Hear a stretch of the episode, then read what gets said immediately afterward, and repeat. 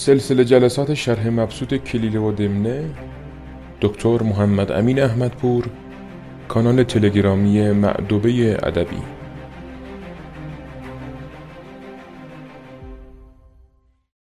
به نام خدا با سلام در صفحه 179 هستیم.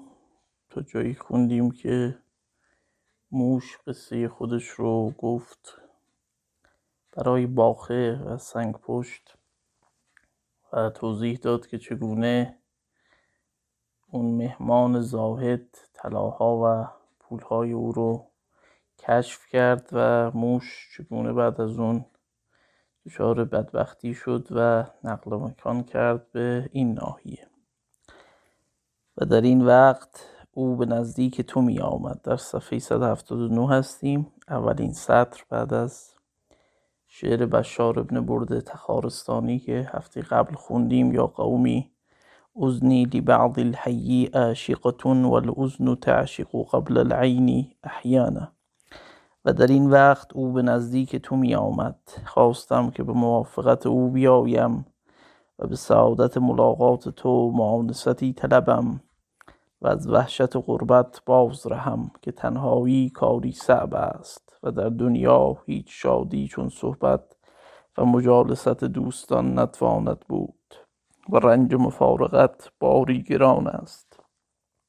هر نفس را طاقت تحمل هر نفس را طاقت تحمل آن نباشد و ذوق مواصلت شربتی گوارنده است که هر کس از آن نشکیبد. خب میگه که تنهایی رنج خیلی بزرگیه انسان ذاتا میل به اجتماع داره به قول فلاسفه قدیم مدنیه به طبع هست. حالا در میان ملل شرق این خیلی شاید واضحتر و آشکارتر باشه که به دلیل خونگرمی و اون پیوندهای عمیقتری که در بین خانواده های اونها هست غربت برای اونها و دوری از خانه و خانواده سختتر میگذرد.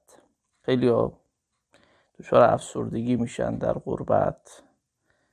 به خصوص در کشورهایی که حالا علاوه بر سست بودن یا کمتر بودن اون پیوندهای خانوادگی طبیعت مخالف طبیعت مسقط و رأس این فرد داشته باشه. مثلا اگر یک ایرانی یک هندی فرض بفرمایید حالا از ایرانی ها مثال بزنیم بره به آمریکای شمالی کانادا اون صفحاتی که در واقع سرد و یخبندان هست یا بره به اسکاندیناوی فنلاند. سوئد مثلا نروژ این کشورهای اون حوزه. اون سرما و بیشتر روزها برفی بودن که با اقلیم خودش یعنی ایران مخالف هست. این رو علاوه بر اون غربتی که داره می آزارد حالا یکی از سیاست هایی هم که این کشور را دارند این هست که امتیازات رفاهی بیشتری فراهم می کنند که افراد بتونن اونجا رو تحمل کنن. وگر اگر این امتیازات در واقع اون اقتصاد سوسیالیستی دولتی نباشد که خیلی از خدمات رو بهتر از کشورهای دیگر ارائه می کنند کسی در اون شرایط سخت جغرافیایی خیلی دوام نمیاره. حالا این جملاتی که اینجا این موش داره میگه در کلیل و دمنه به همین مطلب اشاره می‌کنه. میگه سختی دوری از وطن سبب شد که ما به سمت تو بیاییم و سعی کنیم با دوستی با تو رنج و غربت رو چون این موش اینجا بیگانه است دیگه. سرزمین اصلی او جای دیگری بود. این رنج و غربت رو کم کنم. چرا که دوری از وطن و دوری از دوستان یکی از سختترین کارهایی است که انسان در زندگیش باش روبرو میشه و تحملش حقیقتا سخت و دشوار هست. حالا اونایی که سربازی رفتن اگرم دوری از وطن رو تجربه نکرده باشن یه مقداری شد سربازی ها شاید تجربه کردند. این دلالت بر همون داره به خصوص در ذات ملل شرق این خیلی بیشتره. و ذوق مواصلت شربتی گوارنده است. میگه مواصلت یعنی پیوند داشتن با یکدیگر و هم وصل شدن و دوستی تشبیهش کرده به شربت گوارایی که هر کسی از اون نشکی بعد یعنی تحمل نداره که از اون دور بشه. ولی کن کرد نشکی بعد از دوغ بیابانی بخارا خوشتر از لوکر تو نیز شاه میدانی. ولی کن کرد نشکی بعد از دوغ بیابانی. خب شعری آورده. و الذ ایام الفتا و احبه ما کان یزجیه مع الاحبابی استاد مینوی معنی کرده خوشترین روزهای آدمی و محبوب ترین آنها آن است که بگذراندش با دوستان. ایام خوشان بود که با دوست به سر شد. باقی همه بی حاصلی و بیخبری بود قول شاعر. خب الز و ایام الفتا یعنی لذت بخشترین روزهای مرد جوان مرد و دوست داشتنی ترینش برای او چیه؟ اون چیزی که یوزجی ازجا زجوه یعنی روان کردن و روان شدن. تو قرآن هم داریم. خدا در باب خداوند گفته که ابر رو روان می کند ان الله یزجی صحابا در سوره نور فکر می‌کنم. ازجا معنی رها کردن روان کردن دیگه. یزجیه مال احبابی اون چیزیه که با دوستان اون رو روان کنی و به سر ببری در واقع. احباب حبیب بله دوست. و به حکم این تجارب روشن می گردد که عاقل را از حطام این دنیا به کفاف خرسند باید. بود میگه این تجربه نشون میده که انسان عاقل از حطام دنیا حطام یعنی قبلا هم داشتیم خورده ریز نون یا تکه های خورده چوب. کنایه از دنیا در ادبیات به کارش می‌برن. خورده ریز از هر چی. یعنی این مال دنیا یک خورده ریزی است که یه قسمتیش به کار شما میاد. مثلا حتام رو شاید دیبری در انگلیسی ترجمه کنیم بهتر باشه. و بدان قدر که حاجات نفسانی فرو نماند قانع گشت. میگه انسان به اون اندازه‌ای که احتیاجاتش رو برآورده کنه فقط باید به فکر این دنیا باشه. دیگه بیشتر از اون نباید دنبالش باشه. و آن نیک اندک از قوتی و مسکنی. میونم کمه. چیز خیلی زیادی نیست. یه غذایی که بخوره و یک سقفی که روی سرش باشه. مسکن. محل سکونتی که باشه. حالا البته با قیمت مسکن امروز منظورش نبوده. چه اگر همه دنیا جمله یک تن را بخشند فاویده همین باشد که هوایج بدان مدفوع گردد. مدفوع یعنی دفع شدن دیگه. به در واقع آنچه که از انسان خارج می شود پیخال او می‌گویند مدفوع.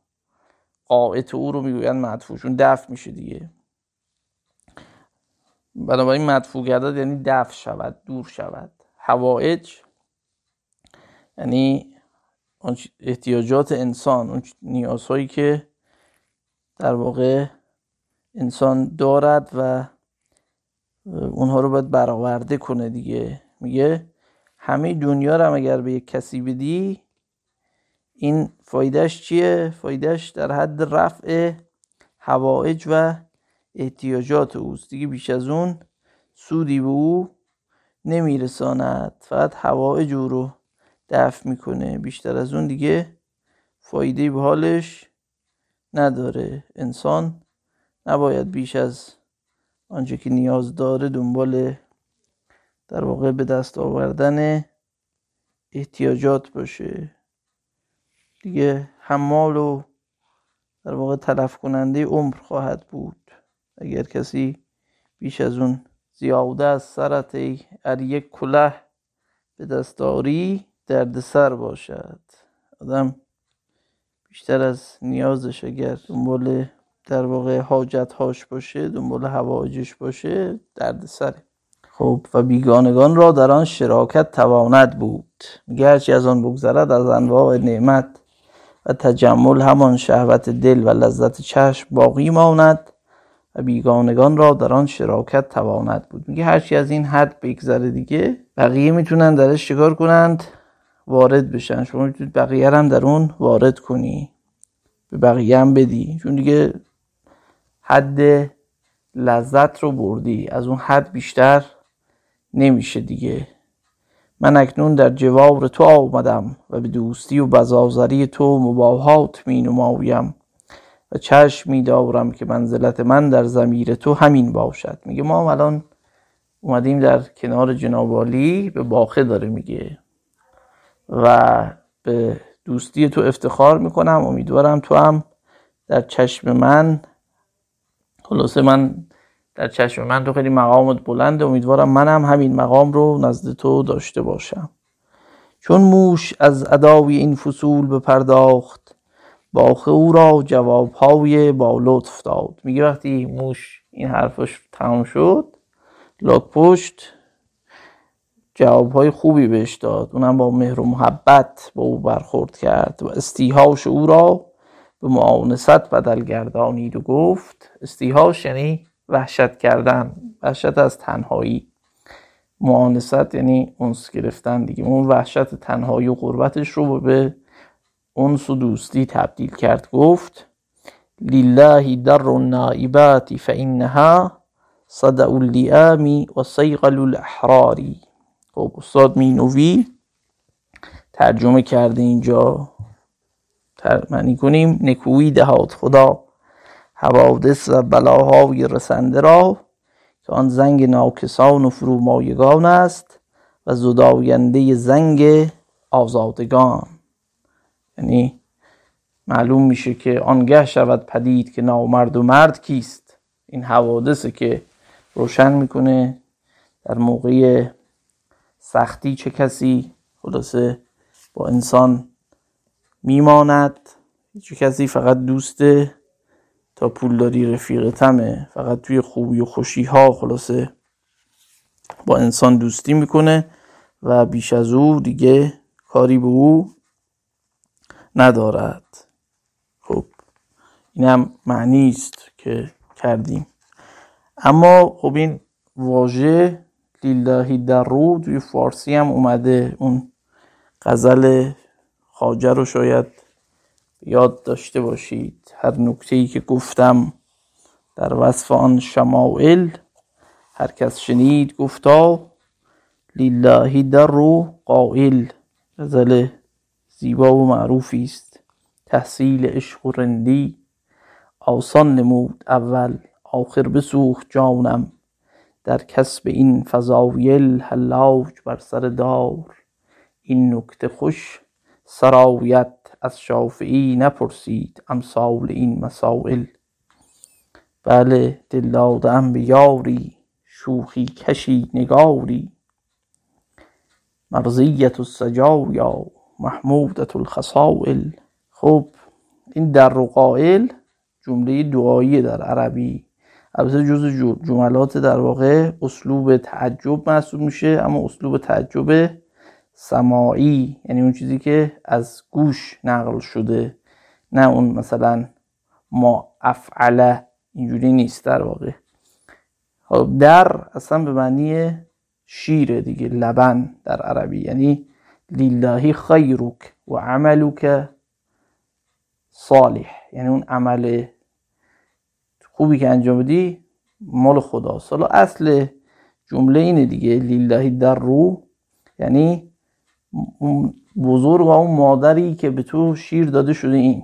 شیر همین مثل مثلا شیر مادر تلالت خودمون که توی زبان فارسی هم استعمال میشه. حالا ما کرمانشاهی هم خیلی زیاد این رو به کار می‌بریم. حالا از نظر نحوی خب لیله خبر مقدمه جار و مجرور در رو مبتدای مؤخره. اینجا حالا نائبات مفعولون بهه منتها اگه مثلا بگن قائلا در روکه در روکه قائلا اونجا دیگه قائلا اون کاف میشه مضافون الی مثلا اون قائلا یا شاعرن یا فارسن یا هر چی میشه تمیز جمله. البته تمیز عموما باید جامد باشه ولی توی این ساختار و این سیغه اشتقاقش هم اشکالی ندارد. بنابراین منظور از این اصطلاح اگر در اون شعر حافظ دیدید یا جای دیگری دیدید بر شکل به این معنی است. به این معنی است که عرض کردم. خب اما شعر بعضی, بعضی اون رو به صاحب موسل نسبت دادن ولی اغلب رو به ابوالحسن تهامی نسبت دادن. حالا توی اون شرح ابیات عربی کلیل و دمنه این رو به اون اسفزاری این رو به ابوالحسن تهامی نسبت داده. خب میگه لیلهی در رو نائبات میگه این نائبه ها این حوادثی که بر انسان فرو می آید خدا خیرش بده. چرا؟ چون صد لیام زنگ فرومایگانه نشون میده که یا فروماین قایم میشن وقتی مشکلی پیش میاد. سیقل الاحراری یا آزادن. زنگ آزادگان رو میزداید نامرد و از مرد حوادثه که مشخص می‌کنه و روشن می‌کنه. و سخن تو شنودم و هرچه گفتی آراسته و نیکو بود. میگه حرفتم گوش دادیم. هرچی گفتی حرف حسابی بود. و بدین اشارت دلیل مردانگی و مروت و برهان آزادگی و حریت تو روشن شد. میگه با این اشارت با این حرفایی هم که زدی اندکی که گفتی اشارتی که کردی نشان دهنده مردانگی و آزادی تو بود. لاکن تو را به سبب این قربت چون غمناکی می‌بینم. میگه به خاطر این قربتی که هست مثل یه انسان غمناکی هستی یه موجود غمناکی هستی. حالا چون موشه نهیم انسان بهتره. زنهار تا آن را در خاطر جایی ندهی. میگه مبادا که این افسرده بشی غمناک بودن تو به خاطر قربت برات غلبه کنه. که گفتار نیکو آنگاه جمال دهد که به کردار ستود پیوندد میگه حرف حساب وقتی اثر گذاره که خلاصه عمل همراهش باشه. عالم بی عمل مثل زنبور بی اصل و گلستان و بیمار چون وجه معالجت بشناخت اگر بر آن نرود از فاوده علم بی بهر ماند. میگه بیمار اگر بداند که کیفیت معالجه چطوره بیماریش رو تشخیص بدند اگر نسخه ای که براش نوشته شده رو عمل نکنه بی بهره میمونه دیگه. علم خود را در کار باید داشت یعنی باید به کار گرفت ازش استفاده کرد. و از ثمرات عقل انتفاع گرفت نفع برد. انتفاع نفع بردن دیگه از میوه عقل باید بهره برد. و به اندکی مال غمناک نبود. با مال کم اینکه مالت کمه نباید ناراحت شد. این اهمیتی نداره. هرچند خب تحقیقات امروز روانشناسی نشون میده انسان ها با از دست دادن یک چیز دو تا دو نیم برابر بیشتر از به دست آوردن یک چیز در روحشون اثر می‌ذاره. یعنی ناراحتی دو نیم برابر اثرش بیشتره. مثلا شما هزار تومان به دست بیاری خوشحال میشی.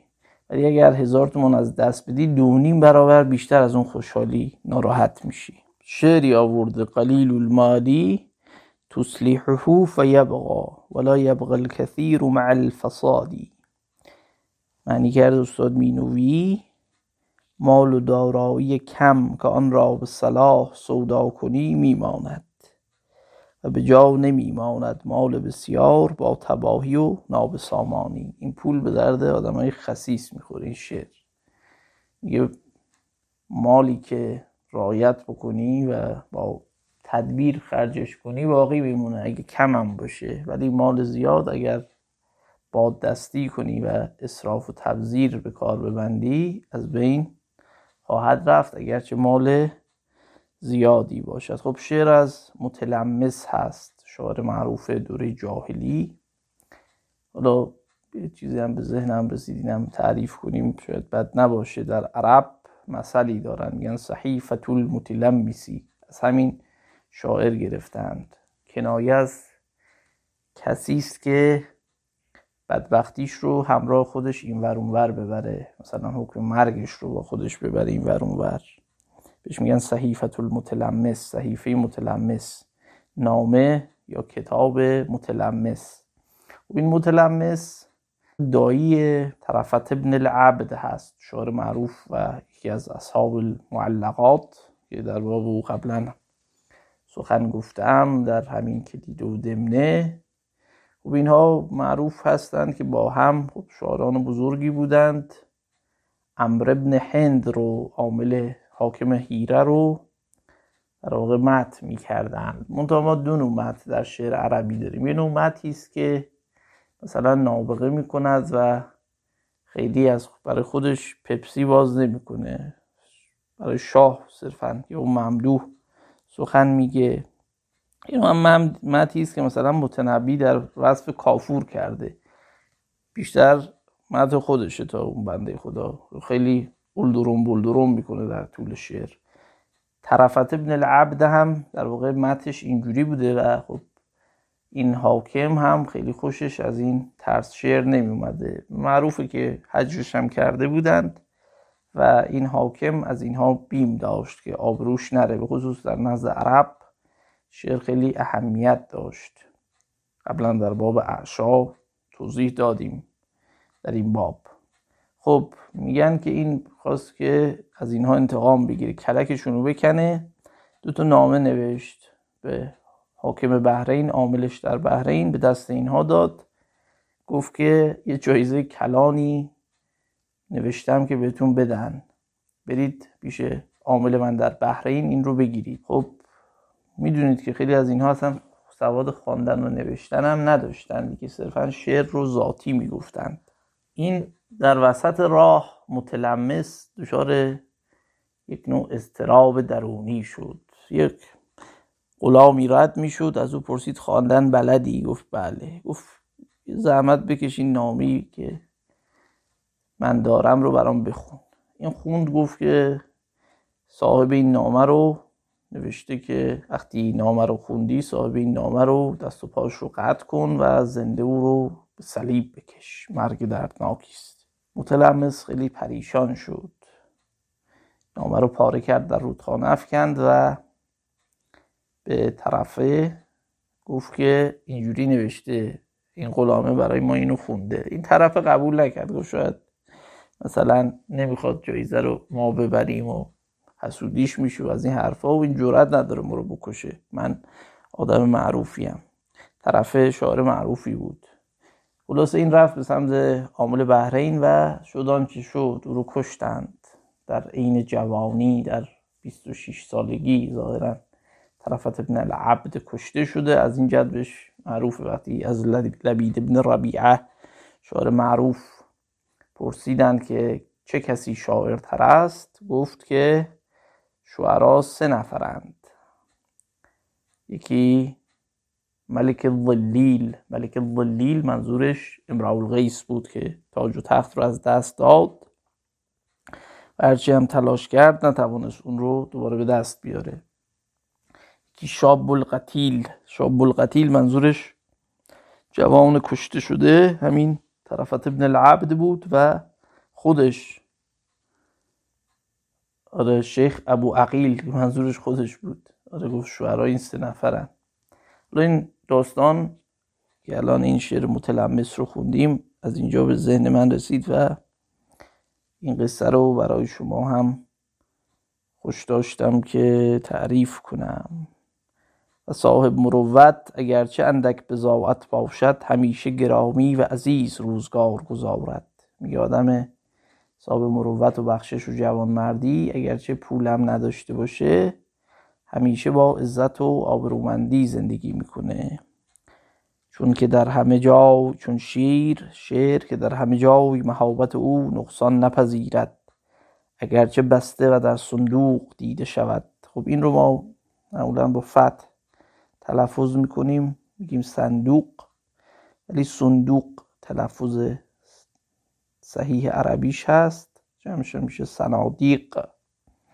خب میگه مثل شیر که تو قفس هم شیر دیگه. فیل مرد و زندهش یه قیمت ها شیر در قفس هم شیره. شیر هم شیر بود گرچه به زنجیر بود. نبرد بند و قلاده. شرف شیر ژیان اون شعر معروفه. در واقع فرخی سیستانی است. شرف و قیمت و قدر تو به فضل و هنر است. نه به دینار و به دیدار و به سود و به زیان هر بزرگی که به فضل و به هنر گشت بزرگ. نشود خورد به بد گفتن بهمان و فلان گرچه بسیار بماند به نیام در تیغ. نشود کند و نگردد هنر تیغ نهان. بله شیر هم شیر بود گرچه به زنجیر بود. نبرد بند و قلاده شرف شیر ژیان. این از اون اشعار زیبای فرخی است. بله من این رو از کودکی در صحیفه خاطر داشتم زیاد این رو میخوندم. چون شیر که در همه جای محابت او نقصان نپذیرد اگرچه بسته و در صندوق دیده شود و باز توانگر قاصر همت زلیل نماید چون سگ که به همه جای خار باشد اگرچه به توق و خلخال مرصع آراسته گردد. یادم پست پولدارم که باشه بی ارزشه مثل سگی که بهش طلا و جواهر آویزان کردی توق گردن بند یا خلخال اون پایا برنجن آو بهش آویزان کردی. بله میگه این ارزش نداره. حالا این در یهود سگ موجود پلیدی است وارد اسلام هم شده. این تفکر از راه یهود و در ادبیات این تقابل شیر و سگ هم زیاد اومده. حالا سعدی فرموده دیگه. شیر اگر مفلوج باشد همچنان از سگ به هست. گرچه درویشم به حمدالله مخنس نیستم شیر اگر مفلوج باشد همچنان از سگ به هست. نیک در آن است که داند خرد. چشمه حیوان ز نم پارکین شر از سنایی است. میگه خرد باید فرق آب حیوان رو آب حیوان رو. حیوان در عربی است ما توی فارسی این رو تبدیل کردیم به حیوان و حیوان. یعنی زنده دیگه. خب میگه خرد باید فرق دوغ و دوشاب رو تشخیص بده. در گردی گردو نیست. چشمه حیوان یا چشمه حیوان؟ اون در اسطوره چشمه ای بود که آب زندگی بود. خضر و اسکندر در پیش رفتند و اسکندر از اون نتوانست بخورد و خز خورد و عمر جاودان یافت. عمر جاویدان او یک آب خوردن بیش نیست. که در ظلمت و تاریکی و اینها بود. حالا قدیمیان معتقد بودن در حدود قزاقستان فعلی است مثلا این چشمه حیوان. پارگین فاضلاب رو میگن. آره خاقانی فرموده خیشتن هم جنس خاقانی شناسند از سخن. پارگین را ابر نیسانی شناسند از سخا. گوید این خاقانی دریا مسابت خود منم خانمش خاقانی اما از میان افتاده قا. بله از اون شاهکار شعر خاقانی است. نیست اقلیم سخن را. بهتر از من پادشاه. در جهان ملک سخن راندن مسلم شد مرا. بله. پارگین به معنی فاضلابه. میگه کسی که خرد وقتی خرده که فرق فاضلاب رو رطوبت فاضلاب رو از آب زندگی تشخیص بده. این غربت را در دل خود چندین وزن منه. که قاقل هر کجا رود به عقل خود مستظهر باشد. و شکر در همه ابواب واجب است و هیچ پیراوی در روز مهنت چون زیور صبر نیست. میگه این اهمیتی برای این قربت قائل نباش. عاقل هر کجا بره پشتگرمیش به چیه؟ مستظهر باشد یعنی پشتگرم باشد به چی؟ به خردش.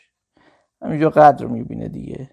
و شکرگزاری در همه شرایط واجبه. هیچ پیرایه زینتی در روز مهنت و سختی مثل صبر نیست. حدیث آورده قال نبی صلی الله خیر ما اعطی الانسان لسان شاکر و بدن صابر و قلب ذاکر. و این حدیث در منابع مختلف آمده. حالا کار نداریم بنده اینجا محل بحث هم نیست که بگویم چرا اصولا احادیث قابل استناد نیستن. منتها در احادیث اخلاقی یه حرف حسابی زده شده ولو بدانیم هم که پیامبر نگفته است خوبه که گوش بدیم دیگه حرف حسابه. خب این انسان هم بهتر انسان نه خوانده بشه. درسته که فعل مجهوله ولی اینجا مفعول به اول باید محسوب بشه. خب. استاد مینوی معنی کرده بهترین چیزی که به مردم داده شده زبان است شکر گذارنده سپاس دارنده تنی صبر کننده و شکیبنده. و دلی ذکر گوینده و یاد دارنده یه بهترین چیزی که به انسان بده خدا ایناست.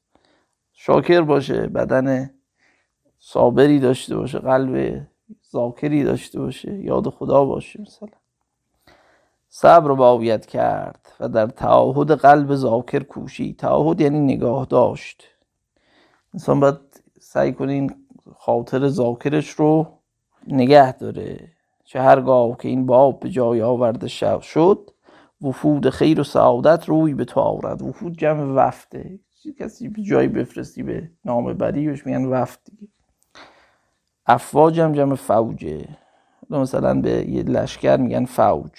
و افواج شادکامی و قبطت در طلب تو ایستد میگه اگر انسان اهل شکر و ذکر باشه خیر به او می‌رسه. فوج فوج شادکامی و قبطه خوردن. به حال او در طلبش می آید بهش قبطه می‌خورن چونان که آب پستی جوید و بط آب. میگه آب میله به پستی داره دیگه میده تو جوی و جر جاری میشه. به سمت پایین و فرو رفتن در زمین میده. مرغابی هم آب میجوید که اقسام فضایل نصیب اصحاب بصیرت است. میگه همه خوبی ها فضیلت ها نصیب آدماییه که بینا باشند بدونن دنبال چی هستند و هرگز به کاهل متردد نگراید و از وی همچنان گریزد که زن جوان شبق از پیر ناتوان. شبق؟ همون چیزی که امروز تو زبان جوان ها میگن شق. کسی که نیروی جنسی در او به کمال باشد هورنی باشه به اصطلاح انگلیسی. شه، شهوت بر او غلبه کرده باشه. یه زن شهوتی از پیر ناتوان انین. خلاصه خوشش نمیاد کنارش نمیماند. حالا مثال هایی که اینجا میزن کلیل و دمنه خب چون اول برای شاه بوده باید شاه خوشش بیاد دیگه. مثال جنسی می‌زنه.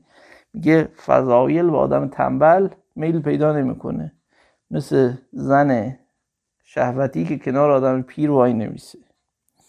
و اندوهناک ما باش بدانچه گویی مالی داشتم و در معرض تفرق افتاد که مال و تمامی متاع دنیا ناپایدار می باشد ناپایدار باشد. میگه ناراحت نشو که مالی داشتی از دستش دادی. همه چیز در این دنیا ناپایداره. به قول فلاسفه میگن تنها اصل ثابت این دنیا ناپایداری همه چیز است. چون گویی چون گویی که در هوا انداخته آید. نه بر رفتن او را وزنی توان نهاد و نه فرود آمدن را محلی. این گوی و چوگان و این قدیم مثل توپ مثلا مثل امروز توپ فوتبال این نه بالا رفتن گوی اهمیتی داره. چیه؟ از حیث تصادف یه ضربه زده میشه این گوی ارتفاع می‌گیره. نه پایین اومدنش اهمیتی داره فقط به درد بازی کردن می‌خوره دیگه. و الدهر ذو دول تنقل فی الورا ایامهن تنقل الافیایی معنی کرده استاد مینوی.